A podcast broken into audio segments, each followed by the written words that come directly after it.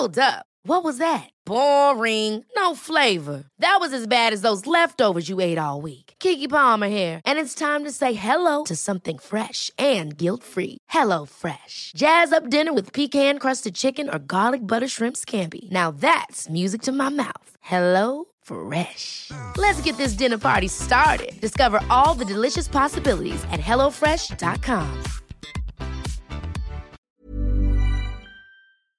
The Premier League All Access podcast is proud to be brought to you by Ladbrokes. Stay ahead of all the big games in the best league in the world, the Premier League. With the latest odds, form guides, expert opinions, and more, the fans are the players at Ladbrokes. Are you in? Let's go.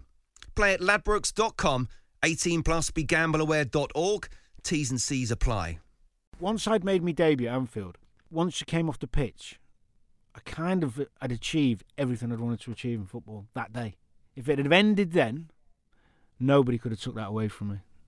Because that's all I'd ever wanted. My ambition wasn't to play for England. My ambition wasn't to lift an FA Cup. It was just to play for Liverpool. When you walk through a storm. Here's Dalglish. Oh, and a goal! What a start for Liverpool! It's a magnificent goal by Dalglish. Keegan coming round and Toshack's head. Goalkeeper didn't know which one to watch. On the left, in a lot of space is Barnes, and he's onside. United have been caught out here. Will they be punished? They are by John Barnes. And there it is. Liverpool are the champions. And in the centenary year of the Football League, there can be no more appropriate winners. Hi,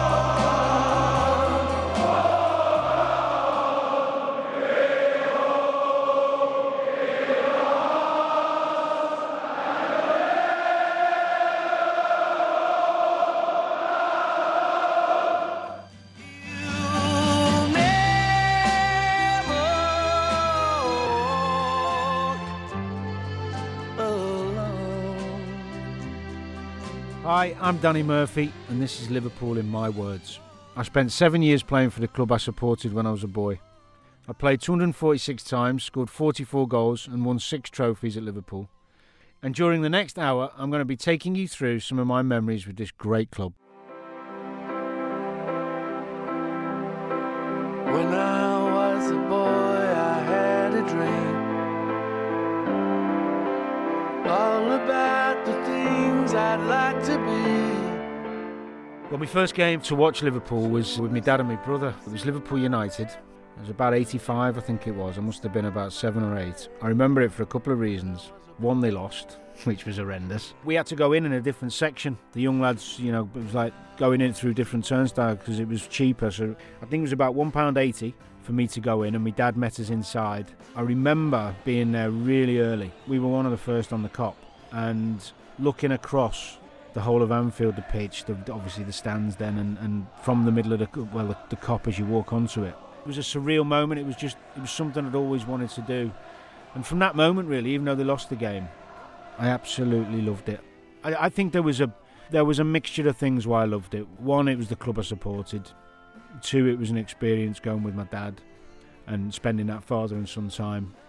And of course, I was fortunate in seeing some amazing football, which always makes you want to go back and, and watch more. That was the start of it, really. Got the bug. The whole thing about going the match, you have to get the train, you take your packed lunch. My mum used to do as a packed lunch, me and my old man. You know, the people you met on the Kop. There was two. There was a little wall in the middle on the left that you could sit on if you were if you were young, and there was two ladies from mother and daughter, elderly lady probably in her seventies and her daughter, who used to stand by us and give us treats and snacks throughout the whole game and got to know them pretty well. And you build up these relationships and you stay in the same place. It was amazing. And then as time went by and my dad was able to get us a season ticket uh, we had a season ticket in the um, Anfield Road end which is where the away supporters are now. That was a bit more luxurious but uh, it was it was just great times. To go on and play for the team you supported as a kid was just unbelievable really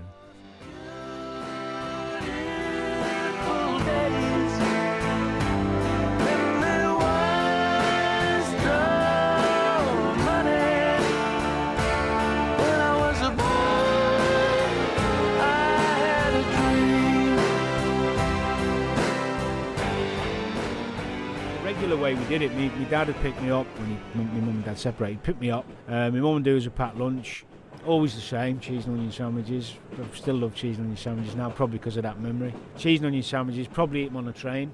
So I go Chester to Lime Street, normally a little change on the way somewhere. Get to Lime Street, and then we'd either take a little stroll up, which is a bit of a walk for me as a young lad, or sometimes jump the taxi or the bus, depending on how much money my dad had at the time. And then normally spend a little bit of time in the pub, which I didn't mind. I mean, I used to, I used to want to get in there early and pester him the whole time, but he'd want a couple of pints first. But there wasn't, you know, I'd get stressed about it. But we, we'd always get in there and give me enough time to take in the atmosphere and all that. And he enjoyed it as much as me, I think, because not just because of what we watched on the pitch, because of that father and son experience. I remember it was when we had the season tickets. We were just near the turnstile. It was Liverpool Everton, beat them three one that day. Actually, I think Everton won one 0 up with a Sheedy free kick. I remember it. But going in, someone offered me dad fifty quid for the ticket. Well, said any spare tickets, and my dad, being my dad, said how much. And it was he said fifty quid. I'm sure it was fifty quid, which back then was a lot of dough for a ticket. And he looked at me as if to say, I was a bit older then, probably, so that was, I don't know, probably nearer 10, maybe 11, I can't remember. Looked at me as if to say, Would you be all right with that, sitting next to somebody? You know, because he'd probably go to pub and then come and meet me out. And I looked at him as if saying, No chance. And he, anyway, he didn't sell the ticket, thank God. But yeah, that was me dad for you.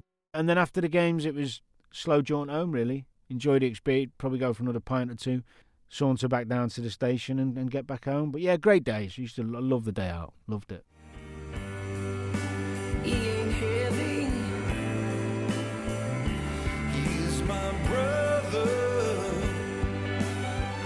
Was lucky in a way. I had three older brothers. They were all good players. But the next one up, Paul, he was three years older than me, and him and a lot of his friends played football, and so I was tagging on with them, which toughened me up. But the first game I ever went to with my dad, Paul came with us, and he was a United fan, and he used to follow United everywhere. Weirdly, now I don't know whether he wanted to rebel because me and my dad were Liverpool. I'm not sure, but he was happy that day because they won, even though he didn't cheer when he was on the Kop, of course. But he was, uh, yeah, he was a United fan, which caused a few problems in the household over time. But the irony is, is that actually, when I was playing for Liverpool, he was one of my biggest supporters. He used to come to more games than most. He was always there. There was a rivalry more when we played than than how Liverpool United got on. That was more the comp- competitive edge we had, not so much Liverpool United. There was of course that, but I think he more like just enjoyed the tussle of playing against me. But he was my biggest supporter.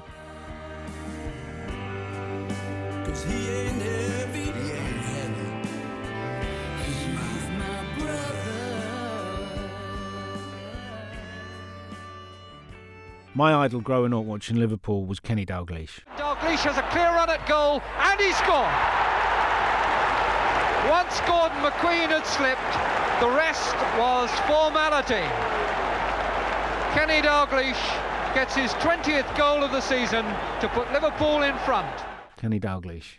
I just loved what he could do. He was so skillful. The turns, the twists, the passes, the goals. I just took a shine to him. I had a seven, red seven stitched on a yellow Liverpool top. There wasn't any lettering then, it was just the, the red seven for Dalglish. I even grew my hair at the back so it turned at the bottom, like a little tuft at the bottom, like Kenny used to have. I was very fortunate. I got to meet him many times in later life, and which was surreal. It was, it was a weird thing meeting Kenny in that I'd looked up to him for so long. I actually first spoke to him when he was managing Newcastle, and he wanted me because I was at Crewe, which was bizarre as well. But then it then it led into John Barnes because as I was evolving as a young lad, Kenny kind of stopped playing, became player manager, and then John Barnes just took over. He spotted John Barnes against Mark Reed here, and Barnes gets the shot in. It's four for Liverpool. He became the pin-up player, if you like, at Liverpool. He was winning titles. Watching John Barnes in his pomp at Liverpool was an absolute pleasure. He was miles ahead, miles ahead. He was the best player in the league. He, he used to play on that left side, glide past people, put the ball. He was just a, a brilliant footballer. And again, I was very, very fortunate. When I first signed for Liverpool, John Barnes was still there. So I got to spend time with him, played a few games with him, which again is it's like walking walking into the football club around your heroes. Took a while to get over that. Took a while to get over that.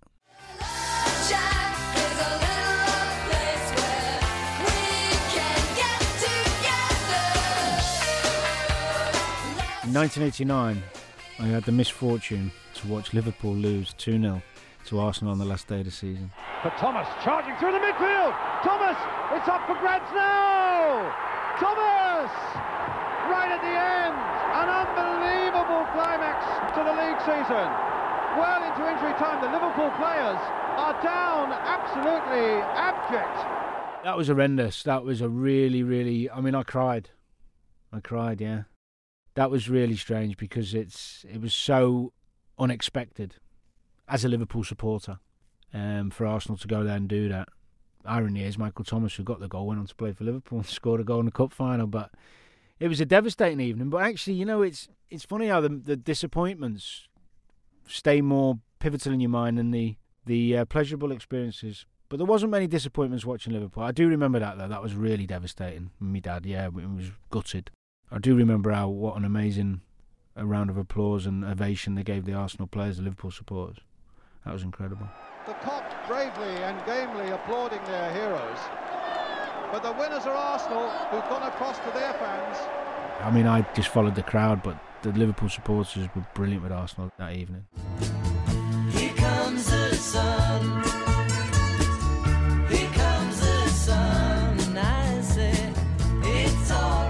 In 1990, I watched Liverpool win the league. And I can tell you that at Villa Park, with only moments to go, it's 3-3. Villa were 3-1 up, and if it stays that way there and the same way here, Liverpool will be champions.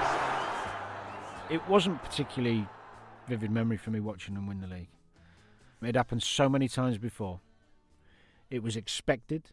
It was part of the part of the role of being a supporter is watching Liverpool lift trophies. That's all all I'd seen them do. You know, you didn't then think at that moment it's not going to happen again for 30 years. No way. It was just part of watching Liverpool play. If you go to an FA Cup final as a Wigan fan, you're half thinking this might be our only chance. Watching Liverpool win leagues and win cups, which I did, it was the norm. And I never really thought that much about it. When I got to 14, 15, and I started really on the journey of becoming a footballer, passionate Liverpool supporter in me, who used to want to be at every game and used to have the emotion, the roller coaster that supporters have. I started losing it a little bit because I was so focused on my own career. I was still a mad Liverpool supporter, but not in the same way. I couldn't go to games much. Was starting to play. So it was only really when I got back to playing, when I, when I actually got the opportunity to play for Liverpool, I thought, wow, we haven't won it for a while. Maybe we'll win it when I'm playing. Imagine that. Imagine that. Murphy! Well, it's his goal. He started the move and he rounded it off. Options here. One is Danny Murphy. That is a quite brilliant finish. Danny Murphy scores!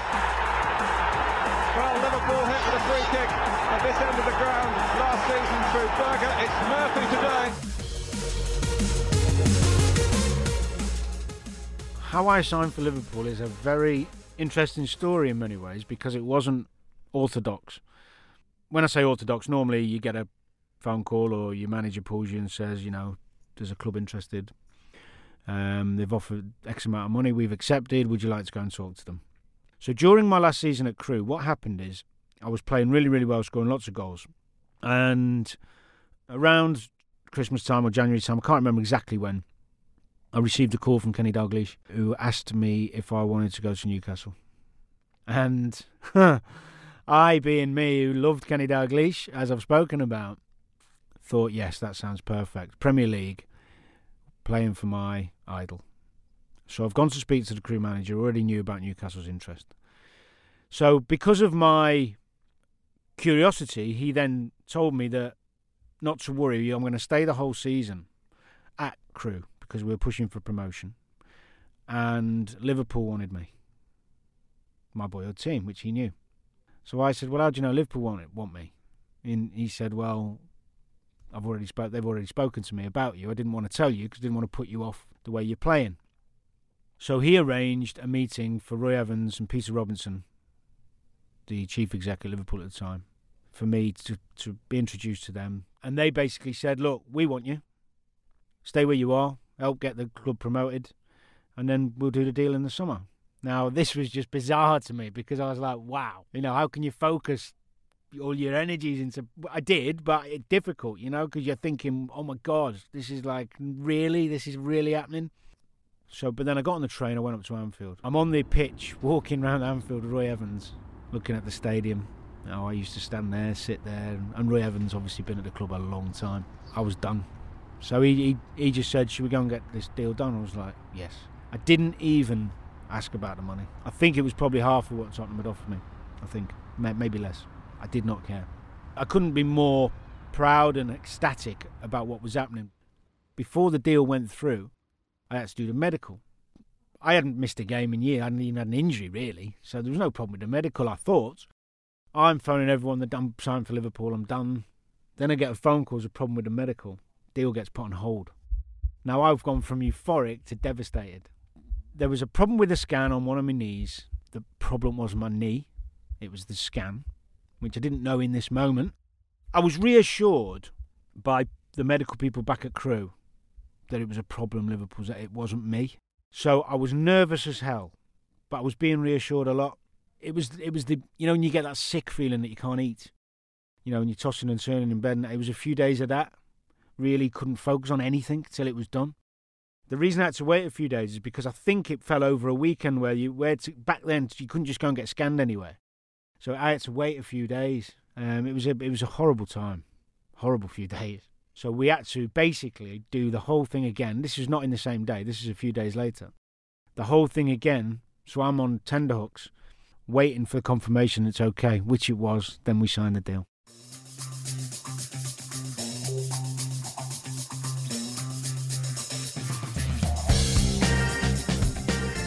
The first day you go into training with all the new players, the nerves is about meeting them and what to say and what not to say.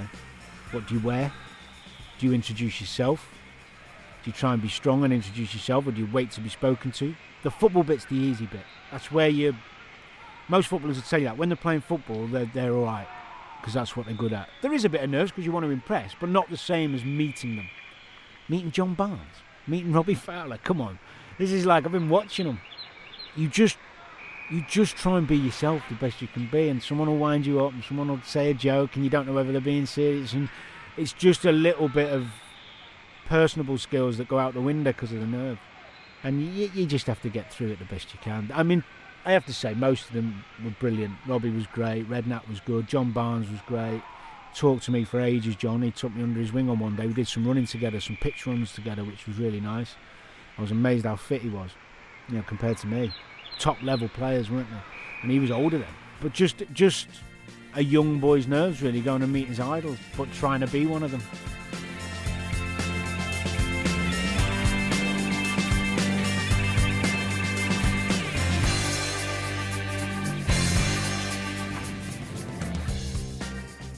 It was amazing. It was like you don't realise the enormity of what you're doing or what you've done in the moment and probably the only real time okay into training meeting these legends training with them bizarre but okay you're kind of trying to deal with it and take it on board. The, the the time it hits you when you sign for liverpool is not meeting the players. It's not training. It's the first time you play at anfield. That's when it gets you. That's when you know. And mine was the first home game of the season coming on a sub. Wasn't a full debut but still coming on the pitch it was just like you're in a dream a bit. It's the best way to describe it. And just to try and be yourself is really hard. And then your debut is the one that really sticks in my mind still because you're actually then standing in the tunnel. You're not coming off the bench. You're standing in the tunnel. This is Anfield. Touch on the way down. You never walk alone. That's when that once you've played. Once I'd made me debut at Anfield, home to Aston Villa, we beat them three 0 It was a Monday night game. Steve McManaman Robbie Fowler all on fire. It was just, it was an easy debut. Played right midfield. But once, once you came off the pitch, I kind of had achieved everything I'd wanted to achieve in football that day. If it had ended then, nobody could have took that away from me. Because that's all I'd ever wanted. My ambition wasn't to play for England. My ambition wasn't to lift an FA Cup. It was just to play for Liverpool.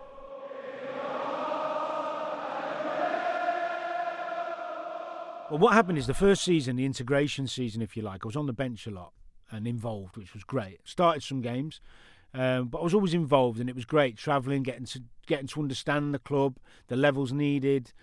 But part of me within that first season was not realizing the responsibility I had to myself and to the to the club who were paying me to get fitter, to give more.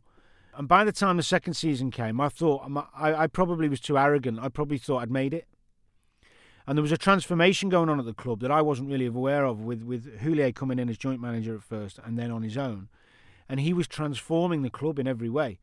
And I wasn't at first part of the integration progress because I wasn't giving myself the best chance to be part of that because there was a lot of young fit lads like David Thompson, Stevie G, Carra, Michael, all all applying themselves better than me, and I was relying on my talent, which you know you can't just rely on talent. So Julio Houllier saw something in me. Things weren't going well the second season. I wasn't getting a sniff in the team, and I was kind of getting bemused and frustrated. And instead of doing the right thing by working harder, I was going out a bit more, thinking I was the man, which happens. And he said, "You're not going to Ipswich. You either go to Crewe or you stay here." So I went to Crewe. My old manager, they were struggling, bottom of the league. I started playing. The season got better, and we stayed up. And although I didn't score many goals, I played really well as the season went on and made a big contribution. And when I went back to Liverpool, Houllier basically said to me that he was testing me to see if I still had the hunger and passion to work hard and do the right things and, and be a footballer at that level.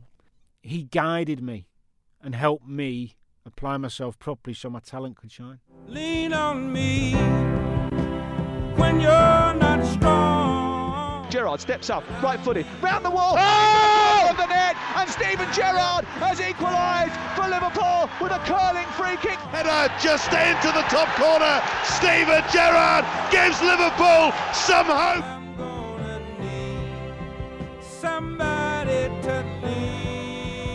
I had a few different room partners in the early days, but when Stevie progressed into the first team squad and Michael and Carra were close, me and Stevie became roomies. We shared the desire to want to play for Liverpool in terms of being Liverpool supporters. You know, we were both um, starting a journey on liking girls. well, that had started long before, but you know, we were both free at the time. We socialised together, we roomed together, and we were we we enjoyed playing together. It was a very easy relationship. Although you knew he was a good player, you, you didn't know you were rooming with probably the best midfielder this country's ever seen. You were rooming with a young lad trying to do what you're doing, on the same journey, having the same buzz, having the same ups and downs. I think our relationship on the pitch was good. We we linked up quite well, me and Stevie. Set me up for a lot of goals, and we know we knew each other's game, and we we went on that journey together. Me, him, Carra, Tomo in the early days, and Michael. You know, there was a group of us who were thick as thieves, really, and it was nice having that nucleus of young lads to confide in. Stevie, as a footballer, didn't really need mentoring. He had this super athleticism, brilliant talent. So when he got the armband, Stevie took. Steve, Stevie wasn't a natural leader in terms of talking. He was a natural leader in terms of giving everything on the pitch and leading that way. But in terms of team meetings, talking to talking to players individually, and uh, you know, I think I helped him a little bit with that. Best thing was actually about me and Stevie being close. When he was when he was captain, he was in charge of tickets, so that was sweet. We had half, the, you know, we, we had half the ticket allocation between us, me and Stevie. Still to come on Danny Murphy, Liverpool in my words. I was sitting on the coach outside Old Trafford after, my phone going mad, thinking, oh my God, I've just scored a winner at Old Trafford. And I could see the anger in the United fans' faces and some of the gestures they were giving me. And I sat there probably more content than I've ever been.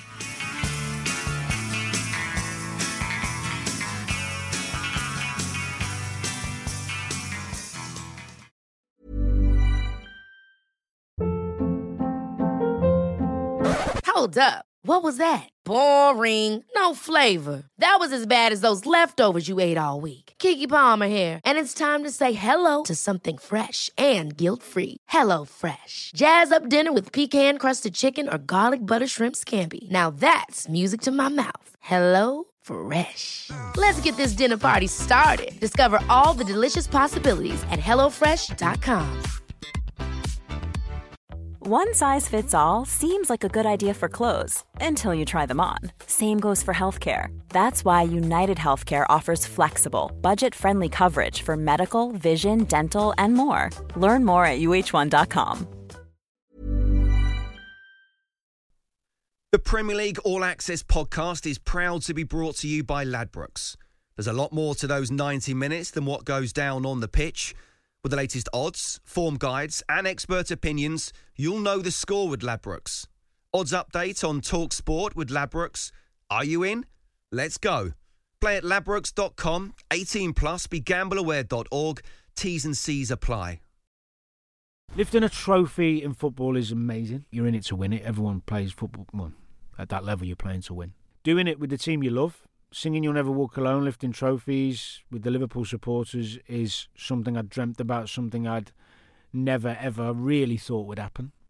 Understanding it in the moment and how you were making history, I wouldn't say comes to you. You just automatically think it's going to keep happening.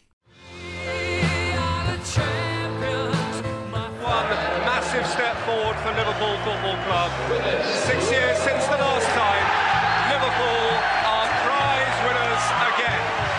A here of Michael Owen again.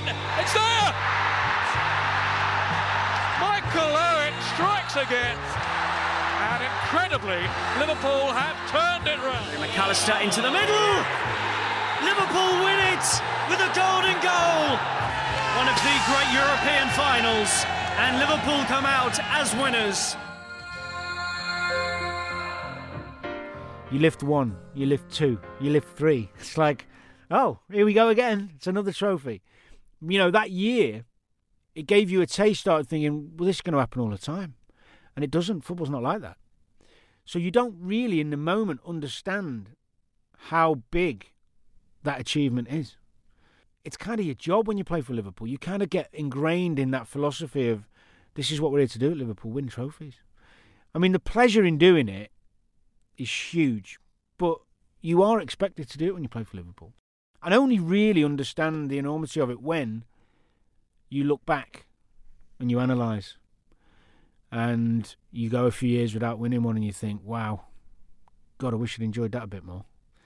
But I, you know what? I feel proud that I've done it. I feel proud that winning trophies in in my career has happened. And actually, when people talk about finances, I get it, securing your family and having wealth, but nothing is will ever take away the memories I've got of lifting trophies. The supporters of Liverpool and what it means to them, being growing up a red myself, and then being able to give the Liverpool support, be part of giving them pleasure, was was a major sense of achievement for me. It made me feel very proud. Still does.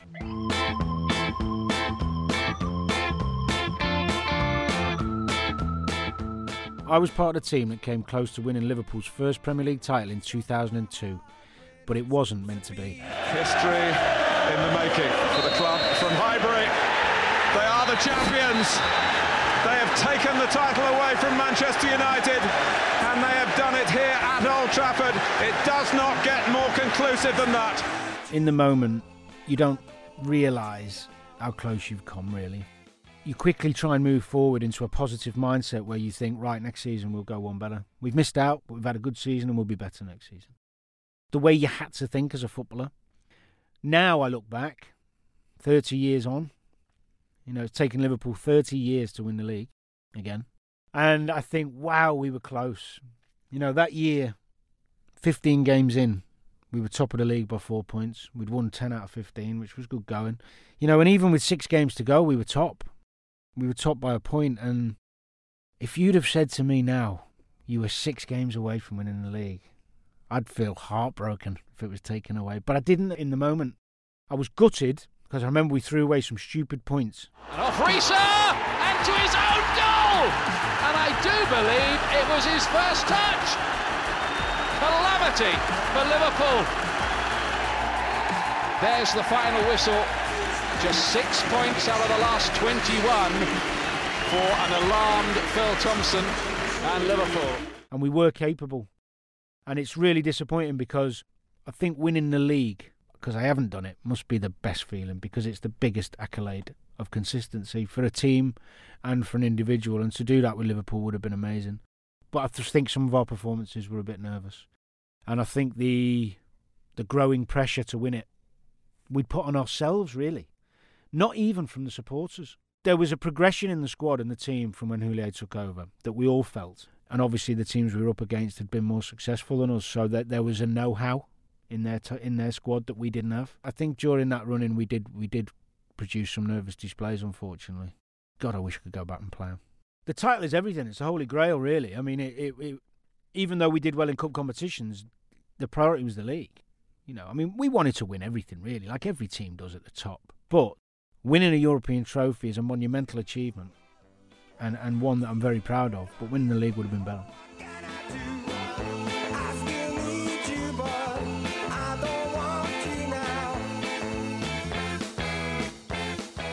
Scoring the winning goal for Liverpool in any match is special.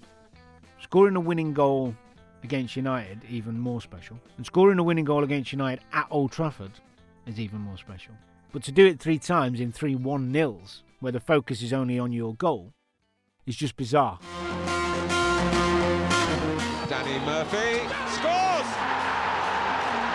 Plumb centre. He doesn't know which way he's going to go. You see Heskey plump himself right in the middle. He just can't get round. It's a peach of a free kick. This is up here, Murphy, and Murphy has scored for Liverpool for the second year running at Old Trafford. And has Danny Murphy done it again for Liverpool? Murphy, of course, is the man against Manchester United at Old Trafford for Liverpool. Twice before he's scored winning goals. And here he steps up and scores.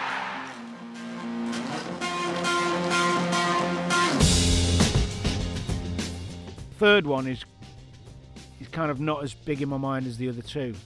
But it, it was kind of like, oh, here we go again. I know that sounds ridiculous. It was still a big deal, but it, we were kind of laughing about it in the dressing room after the third one.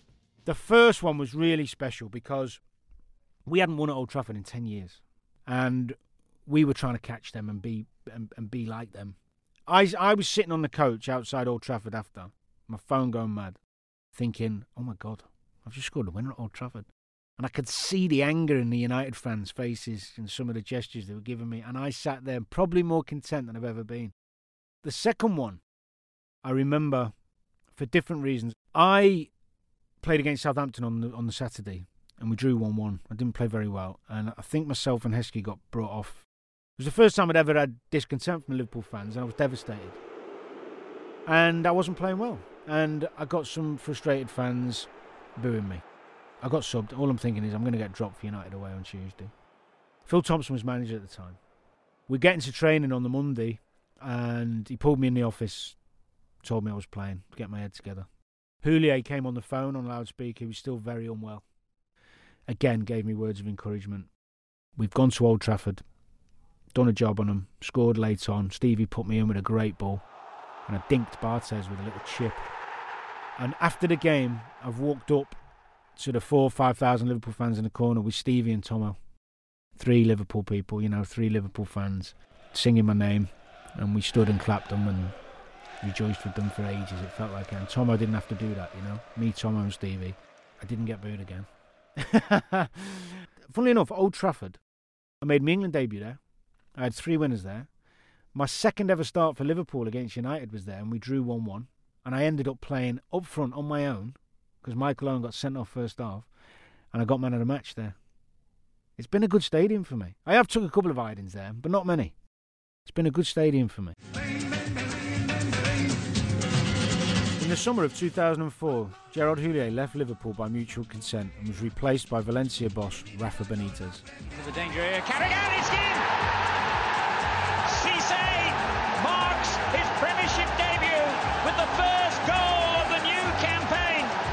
First match and it's, it's difficult always when a new manager arrives that the team uh, do all the things perfect. We need time. We'd probably had four to six weeks together, maybe. And I think ultimately what it boiled down to, I mean, he wanted to bring in some of his own players. Of course he did, like any manager would. And I think he was limited as to who he could get out. I'm not sure he, he took to me straight away. He told me I could leave. When it happens in reality, it's devastating. It was something I never envisaged the day when I was going to have to think about leaving Liverpool. Just never ever crossed my mind to think and prepare myself for that day. When I'd spoken to Benitez about staying and fighting for my place, he made it perfectly clear, and at least he was honest. Give him that much to say that whether I did or I didn't, I'm no, I'm never going to be first choice because he wanted to bring his own players in, and he would then give them his word that they would be first choice. Next time I saw him, I shook his hand. I can never say I, I was grateful to him, but you know, I, I will never, I'll never have kind words or like somebody who shattered my world by telling me he didn't want me at the football club I love any longer. The day I actually realised Rafa Benitez didn't want me anymore was devastating. It was a shock. It was surreal.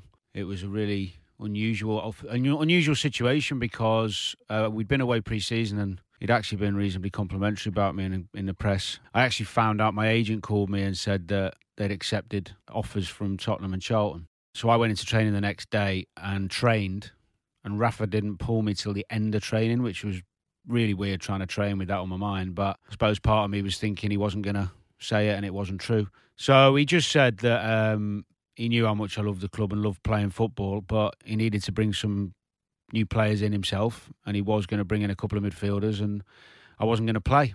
I suggested to him that what if I fight for my place and stay, and he said, well when I'm bringing in players, you know, I'm going to reassure them they're going to be my first choice no matter what. And there's already Stevie and Dietmar, and he basically made it clear that he didn't want me to stay. So I had to leave the training ground, uh, let that sink in. And the thing in football that's really, really difficult is everything has to be decided really quickly.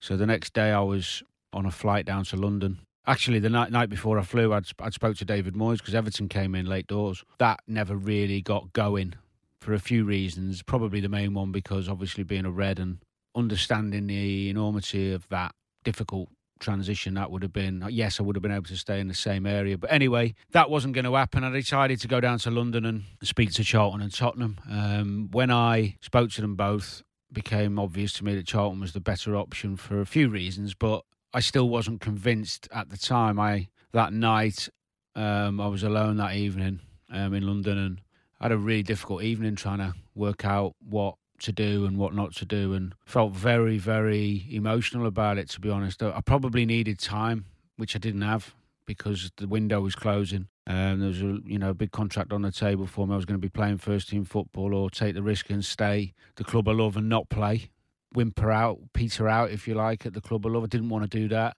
Up and down in my mind of what to do for the best sleepless night and ultimately made the decision quite quickly and felt went with what was right in my heart on the day or in my head i'm not really too sure trying to analyze what went on the, uh, at the time but i made the decision and with hindsight looking back although people say you shouldn't have regrets i do regret leaving when i did I could have I could have stayed another year. I should have had more confidence in my ability and also more confidence in myself that I would have still got a good move and a good contract with another club if it didn't go well for me that season hindsight's a wonderful thing, and uh, maybe if I'd have given it another year, I might have not been involved. I might have been. I don't know. And that was the year they won the Champions League, unfortunately for me. Header just into the top corner. Steven Gerrard gives Liverpool some hope. Shot comes in and it's in. It's another one for Liverpool. Oh my word! Xabi Alonso to take it. Up he steps. It's safe. Followed up. Of corner. It's unbelievable. AC Milan three. Liverpool 3. Andrei Shevchenko, the European Player of the Year to keep his side in the penalty shooter, and is saved. Liverpool are kings of Europe. 21 years on, they come of age again. They surround Jerzy Dudek at half-time. They were dead and buried. No one can quite believe this. Alvin Martin, pinch me and wake me up. Liverpool are European champions was bittersweet. I watched it on my own, and a couple of those lads were really good friends of mine. People I cared about. I genuinely felt brilliant for them. That all their hard work and all their passion that they'd given, all the effort they'd given for the club, gave them that moment. You know, I'm thinking Stevie, Carra, Didi Hamann, people like that. I'd spent so much of my life, footballing life, with these lads. I couldn't help but be pleased for them. But part of me, and the selfish part of me, was angry that A, I wasn't there, and B, that the man who made the decision was getting success and getting plaudits. That selfishness in me didn't want that for him. It, it was a difficult one, yeah. How could any footballer who's just left the club he loves not feel a multitude of emotions during that evening?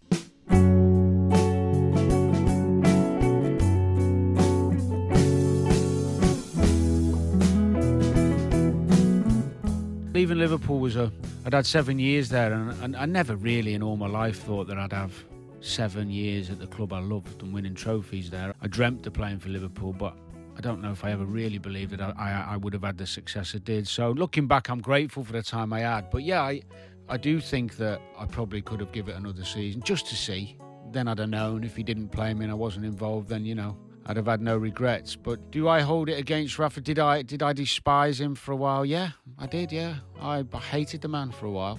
But then I realised that he was doing a job and he was trying to evolve the team and he was trying to do what was best for the club. You know, it wasn't all about me. I don't think there was a big personal issue with it. I think he just wanted to refresh the squad. I saw him about a year later. No, a bit less than that actually, playing a game and I actually got to see him say hello and speak to him and all and shook his hand and you have to move on in football. It's you know, he did a wonderful job and actually he was there's always casualties along the way at any football club. I certainly don't hold grudges now. I mean for, for about for about six months I, I, I did. And I always regret it in terms of you know the the fact that I blame other people. I, I, I, said things I shouldn't have at the time, but ultimately, yeah, he was doing the best for Liverpool Football Club, and he felt that that you know they needed fresh blood, and they won the Champions League. So who was right and who was wrong, I suppose. But yeah, it was it was something that something now I look back on and, and think, yeah, I could have maybe give it a bit bit longer.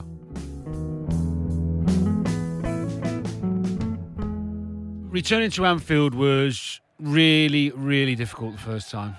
I struggled hugely with it on the first game. Um, we got beat and I was crap. I let the whole occasion get the better of me. I, I can't really remember the exact feelings I was having, but it certainly had a, a, detrimental effect on my performance. There was too much emotion involved. I was there was too many things going through my head. I don't, I don't know. It was it was a horrible day uh, when it should have been an exciting day, and the fans were great. But I tell you, it did get easier. Yes, I mean, I, I went back many times, and and actually, the more I went back, the better the fans seemed to be. Um, weirdly, I remember winning there with Fulham. They rested a few players. We beat them there one 0 and John Arne Riise was actually playing for Fulham with me at the time, and we both stayed out after because the fans were singing both our names, the Kop. It was really, really fantastic gesture from them, an emotional evening actually for both of us. Me and John were in bits coming off the pitch, but uh, yeah, it got easier. You you start moving forward and understanding that the game is what it is. Wherever you play after it, you know, it, you, you lose the emotion a little bit.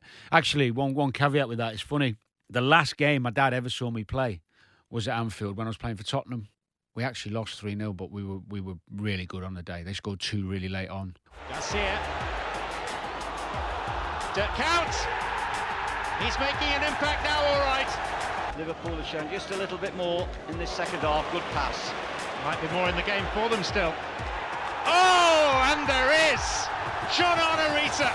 We missed some amazing chances, played really well, really good performance, should have got something from the game. Um, and I got brought off about 10, I think it was about 10 minutes to go and got a standing ovation off the Liverpool supporters, which was again an unbelievable gesture. But that was the last game my old man ever saw me play.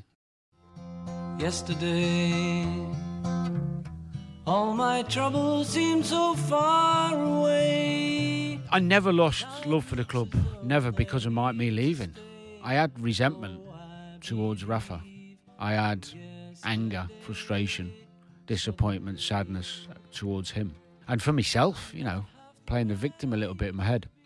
But never for the club, no. You don't grow up being on the Kop and being a season ticket holder, going to match with your dad, playing for the team you love, and then lose the love for the club. It's not possible. It's in your heart. Liverpool's always in my heart. You know, I you'll never walk alone plays anywhere gets me. Always has, always will. Going to Anfield gets me. Always has, always will. You know, though that that's in you, inside of you. You you don't you can't lose that no matter what. I'm very grateful for what I had and what I've done at that club. Not I, I don't sit around or ever really think too hard about the things that I've missed out on. I, ju- I just feel blessed that I got the opportunity to play for the club I love, and also I can look back with pride because although you know I didn't win a league or I wasn't there for that Champions League final, I still achieved a lot more than many other players have in terms of winning things and playing for a huge club, one of the biggest in the world. You never lose the love, but it's in your heart.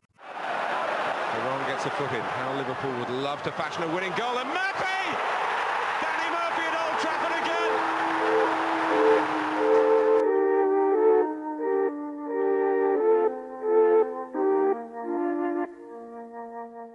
I'm Danny Murphy, and this is my Liverpool all time 11. In goal, easy choice, Bruce Grobbelaar. League titles, European Cups, but not, not just about winning for Bruce Grobbelaar, it's the character. Remember the knee wobble in the European Cup final penalty shootout that put the other players off. He'll be remembered forever as the greatest Liverpool goalkeeper. Two centre halves, easy again for me. Virgil van Dijk is in it, although he's only been at Liverpool a short time in com- uh, comparison to others. Just the greatest, greatest defender I've ever seen. Everything about his game is phenomenal. Partnering him, Alan Hansen, another graceful Rolls Royce of a defender, quick, reads the game well, very intelligent. I mean, that partnership now would be the best in the world. Left back, Alan Kennedy, unbelievable fullback, great energy, two footed, scored a lot of goals, got on with the job, very unassuming. Right back, I'm going to go for Trent. Alexander Arnold! Oh, he smashed it home. A pinpoint finish from a terrific young player. Although he's only been in the side a couple of seasons, he's probably the most gifted fullback I've ever seen in a Liverpool shirt. Passing is like a central midfielder. He crosses the ball like Beckham. He can score free kicks. Central midfield, Steven Gerrard. Header just into the top corner. Steven Gerrard gives Liverpool some hope. Obvious choice. Played with him for many years. Complete player, leader, winner. His contribution to that football club is beyond doubt. Partnering him, someone people have compared him to many, many times, Graham Souness. Another leader, tenacious, could pass, could score. To think of playing against those two, being a fellow midfielder, is a very, very scary thought because they can both mix it up and they can both kill you with their talent as well. Left midfield, John Barnes. I had the pleasure of watching John Barnes in his in his prime at Liverpool. Was the inspiration and the difference so many times for Liverpool winning titles. He was years ahead of his time, John Barnes. On the right, I go for Mo Salah. Salah steps away from David Luiz. Still Mo Salah, 3 0. Brilliant, brilliant individual goal. I think what he's achieved since he's come to Liverpool is nothing short phenomenal. The goals he's scored, the contribution he's made, the skill. Up front, probably the easiest decision of all Kenny Dalglish and Ian Rush. I say them as a pair because they're the best pairing I think that's ever been.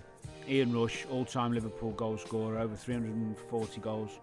And of course, part of his success was the fact he played with arguably Liverpool's greatest ever player, Kenny Dalglish, a genius of a footballer who, who who had the skill. There'll never be a partnership like, never be a partnership like Rush and Dalglish again. It, it was for me the greatest partnership I've ever seen in football. Manager Bill Shankly.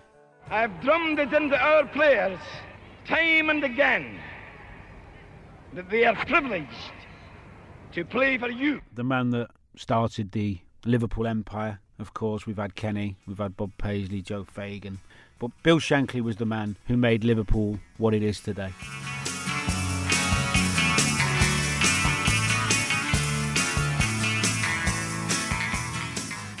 Danny Murphy, Liverpool, in my words, on Talk Sport. The Premier League All Access podcast is proud to be brought to you by Ladbrokes. The latest odds, we set them. Form guides, we've got them. Expert opinions, we share them. The best fans in the world deserve the best. Be match day ready before the whistle blows with Ladbrokes. Odds update on Talk Sport with Ladbrokes. Are you in? Let's go. Play at ladbrokes.com. 18 plus. BeGambleAware.org. T's and C's apply.